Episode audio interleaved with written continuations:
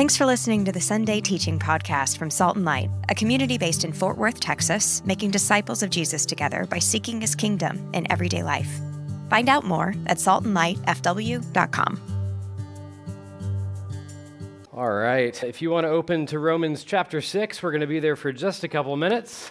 And if you feel warm in here, it could be that the Spirit is stirring something and lighting a fire in your heart. It could also be that one of our thermostats isn't working. So, could be a both and. I don't want to negate the work of the Spirit. But hey, if a little warmth for an hour and a half is the worst thing we have going on for us, we're still better than like 90% of the church on the other side of the world, at least. So we can embrace just a little bit of that, maybe even say a prayer for the church that's facing far worse things than a non working air conditioner. So, with that said, hey, we get to do some baptisms today. So this is a good day, yeah? Now, these are some of our favorite Sundays, and we take the, the whole day and kind of shape it around celebrating. We celebrated moms. We're going to celebrate uh, three young men. They happen to be three, three young men getting baptized today.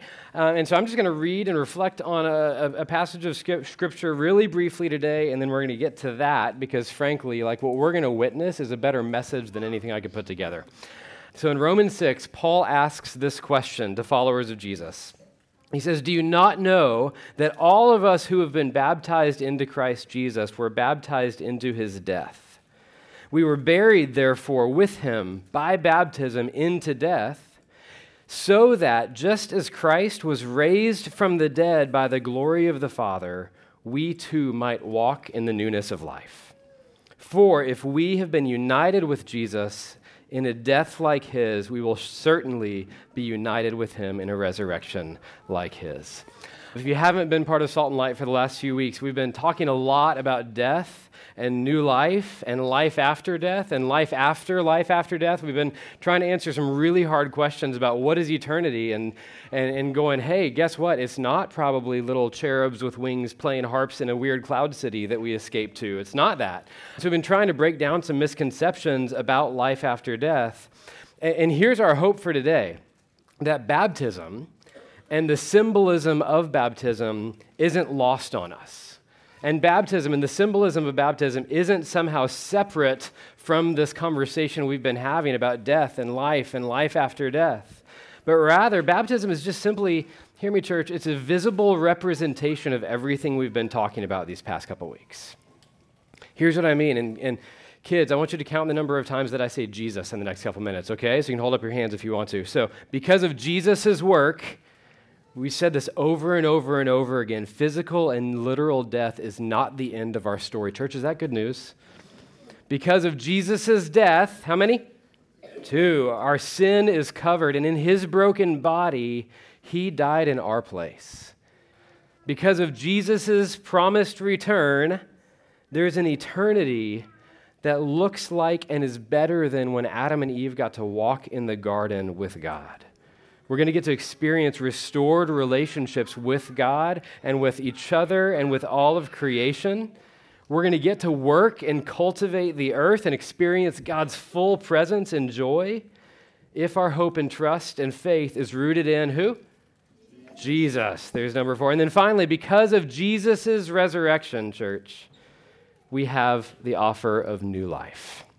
We have the offer of full life, not an easy life necessarily, not a long life necessarily, but a full life. Life after the grave. Jesus rose and displayed a glimpse of that resurrection life, not just for eternity, but where did Jesus rise to? Where did he walk around after his death and resurrection? It's right here on earth. And for those of us who are in Jesus, we get to live out the first phase of our resurrection life here on earth, too. That's what Paul's talking about in these verses, right? You can put your hands down. How many times did I say Jesus? Eight? It was actually nine. It was nine? Oh, dang. All right, eight or nine. Good job. Um, that's what Paul says in these verses. In being baptized, these young men are saying, My old life is buried. The verses that follow the ones we just read, Paul says their former selves, enslaved to sin, have been brought to nothing. The former self is, is decimated, it's gone. Baptism declares the belief Jesus has freed me from my sin. That's the symbolism, y'all, of going down into the water. my way, my desire, my sin, my brokenness, my life without Jesus is over. My life is not my own, it's a death. But again, death is only one half of the symbolism of baptism. The good news that Christians hold to is that Jesus doesn't stay in the grave. We are not, there's a thousand reasons we're not going to hold people under the water for any longer than we have to. But the other half of the, of the baptism declaration is yes, I was buried with Jesus in his death, and also I am raised with Jesus into his life. That's the symbolism we're about to witness. If you and I and these guys are united with Christ in a death like his, then you and I and these three young men are united with Christ in a resurrection like his too. In the verses that follow the ones we just read, Paul reminds us that if we're in Christ, we consider ourselves dead to sin and alive to God in Jesus. That's, church, the symbolism of coming up out of the water. I've been washed clean by Jesus' blood. I seek to be led by the Spirit into God's ways, God's desires, God's redemption, God's restoration, God's life with Christ. And so here's the deal all three boys getting baptized, look at me for a sec. Here's the deal this is not the end of your story, right? This is not the end of your story. This is not the end of the journey. This is just a public statement. You get to walk in the newness of life every day with Jesus, empowered by his Spirit here and now. Y'all, that's why in the New Testament we see that John the Baptist, Jesus' cousin, baptized people who, yes, turned from their sin and trusted God, but who also bore what John calls the fruit of repentance. Because life in Christ, and hear me, anyone who's declared their faith in Jesus, life in Christ is, is yes, it's about belief, head belief, heart belief, but it's also about wholehearted change that overflows into the life that we live because the gospel, the good news of Jesus, turns out it impacts every bit of our lives. Do you believe that? So, the consistent New Testament pattern is that when someone put their faith in Jesus for eternal life, to save them from eternal death, and also to say, I want you to be my king. I want you to lead me, to guide me, to be my Lord over every day of this life. When that happened, the person was baptized. Death to life. Death to life. Now, to be clear, because we have to say this every time we do baptisms, this act does not save us. This is just simply a voluntary declaration of someone who God has already saved by his grace, publicly proclaiming that salvation and saying to you, friends, family, church family, yes, I belong to God. His blood has washed me clean. I want to pursue the power of His Spirit. I'm a member of the family of God. So my son's going to be baptized, and he gets to be my brother in Christ now. We get to be sisters and brothers, siblings in this life for eternity. So, to that end, anyone being baptized has been able to explain to, to one of our servant leaders what their belief is, what salvation is. And anyone being baptized in Salt and Light has had a few close family members and friends and folks in their DNA say, Yeah, I see, I see fruit in this believer's life. Yeah, absolutely, in age appropriate ways, but I see fruit in their life. We believe and we must be reminded of the fact that the core message of Christian life is death to life. Death to life, death to life. Whether you're a follower of Jesus or, or not, I hope you'll hear me today. It's in that life, it's in laying aside yourself, it's only in Jesus that true life, deepest satisfaction, all penetrating joy, complete redemption, and true salvation comes better than anyone or anything else that we run to. And I say we intentionally because we who say that we declare our faith in Jesus, it's just as tempting for us to run to other things to find joy and satisfaction and other saviors. But if we're willing to let ourselves die to ourselves, if we're willing to let the Spirit work in us over and over and over and over again and let those lesser gods die, then Jesus offers a better life in Him. And that's true one time at the beginning of our Christian life, and that's true when every single day we're tempted by a thousand other things that say, Put your faith in me. I'll make you happy. Trust me. I'll never let you down. God went through the same death to life process himself. As followers of Jesus, we believe that Jesus laid down his life for us, and God raised him to be his rightful place, in his rightful place as our king, both on his eternal throne and in your human heart. And God sent the Spirit to help that truth come to life in each of us. Do you believe that today? Follower of Jesus, do you believe that death to life is your story? Can we say that out loud? Do you believe that? Yes. I hope we believe that. That's the only story we have.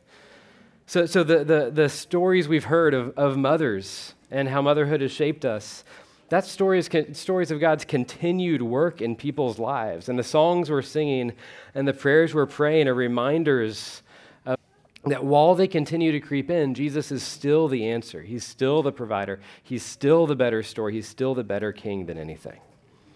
And so, this death to life symbolism, laying down life, living God's new life, is a reflection of Jesus laying down his life and dying for us and it's an affirmation of the hope, our eternal hope that we've been talking about. That in Jesus' resurrection and reign, we're invited into a full life here and for eternity for all who trust Him. So that's all I'm going to say today. That's what these folks are declaring as they're baptized. Each is going to share a little bit of what baptism means, and then we're going to celebrate. So, who's up first? Kai? All right, y'all give Kai a hand. All right, so each of these guys has prepared a couple of answers to, to a few specific questions.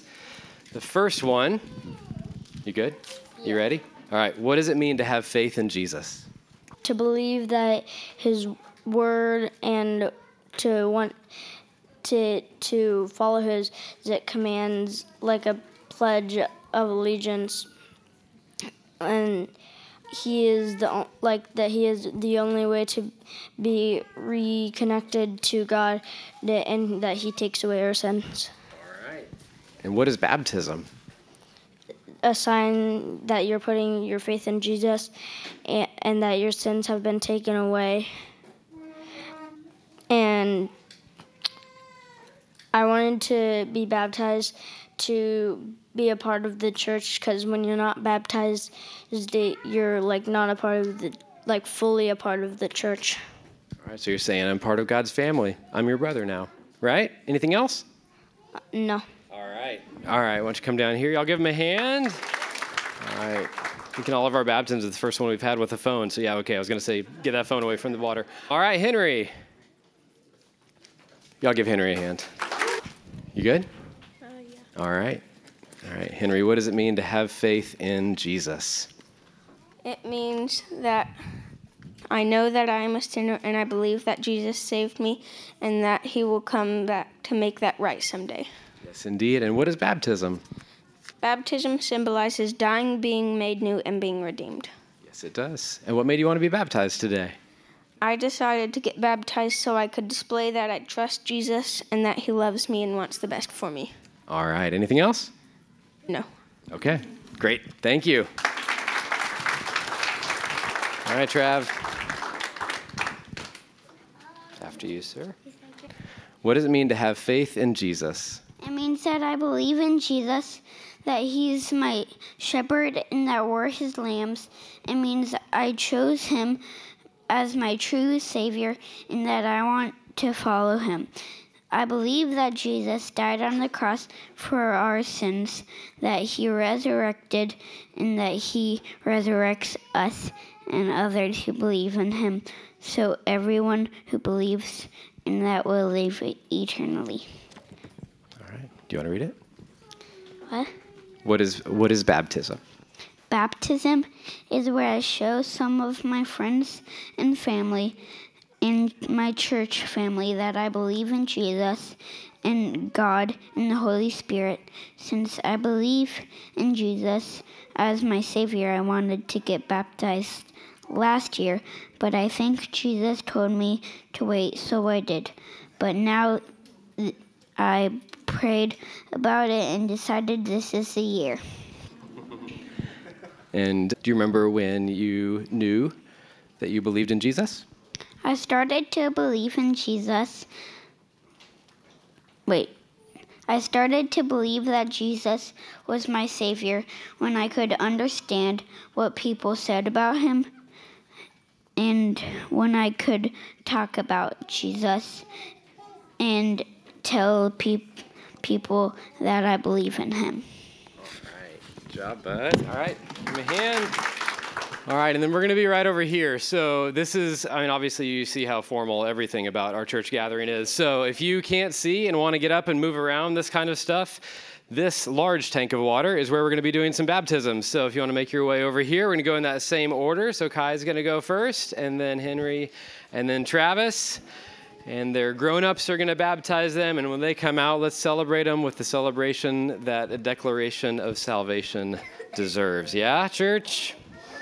There's no easy emotional transition for me from that. But before we sing our last couple songs, can we give these guys a hand again first? And they're and we really do believe, just like Nicole talked about mothers and mothering and getting to do this in community, everyone who is here represents part of, of the, the work of God, the community of God surrounding these three young men. And so you get to celebrate that joy as well.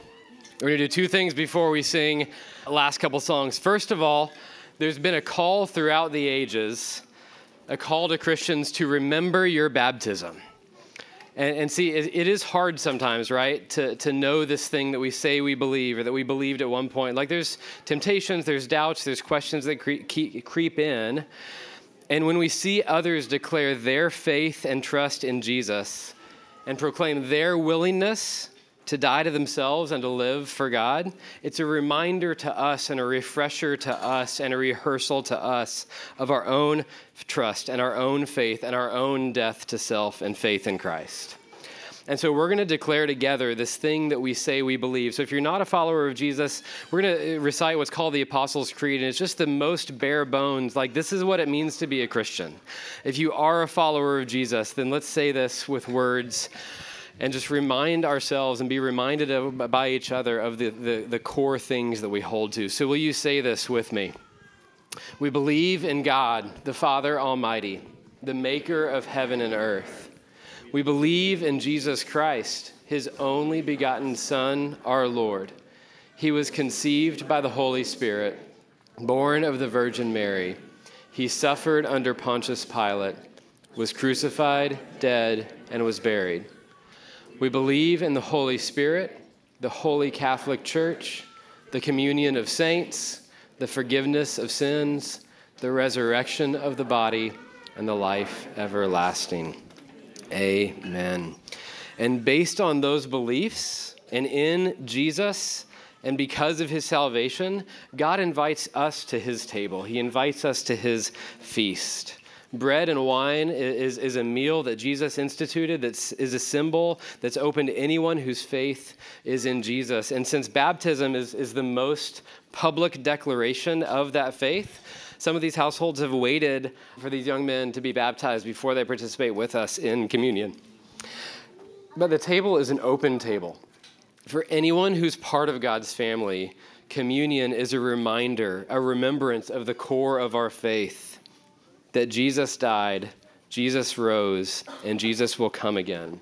So, for anyone who's part of God's family, communion is a way to remember, but also proclaim your faith again until Jesus returns.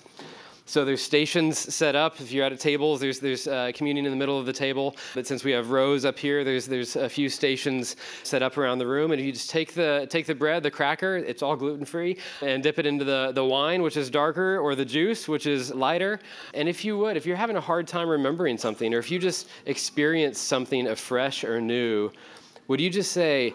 Jesus is good news because fill in the blank and just share that. I received Jesus as good news because of blank. The gospel is good news because of blank.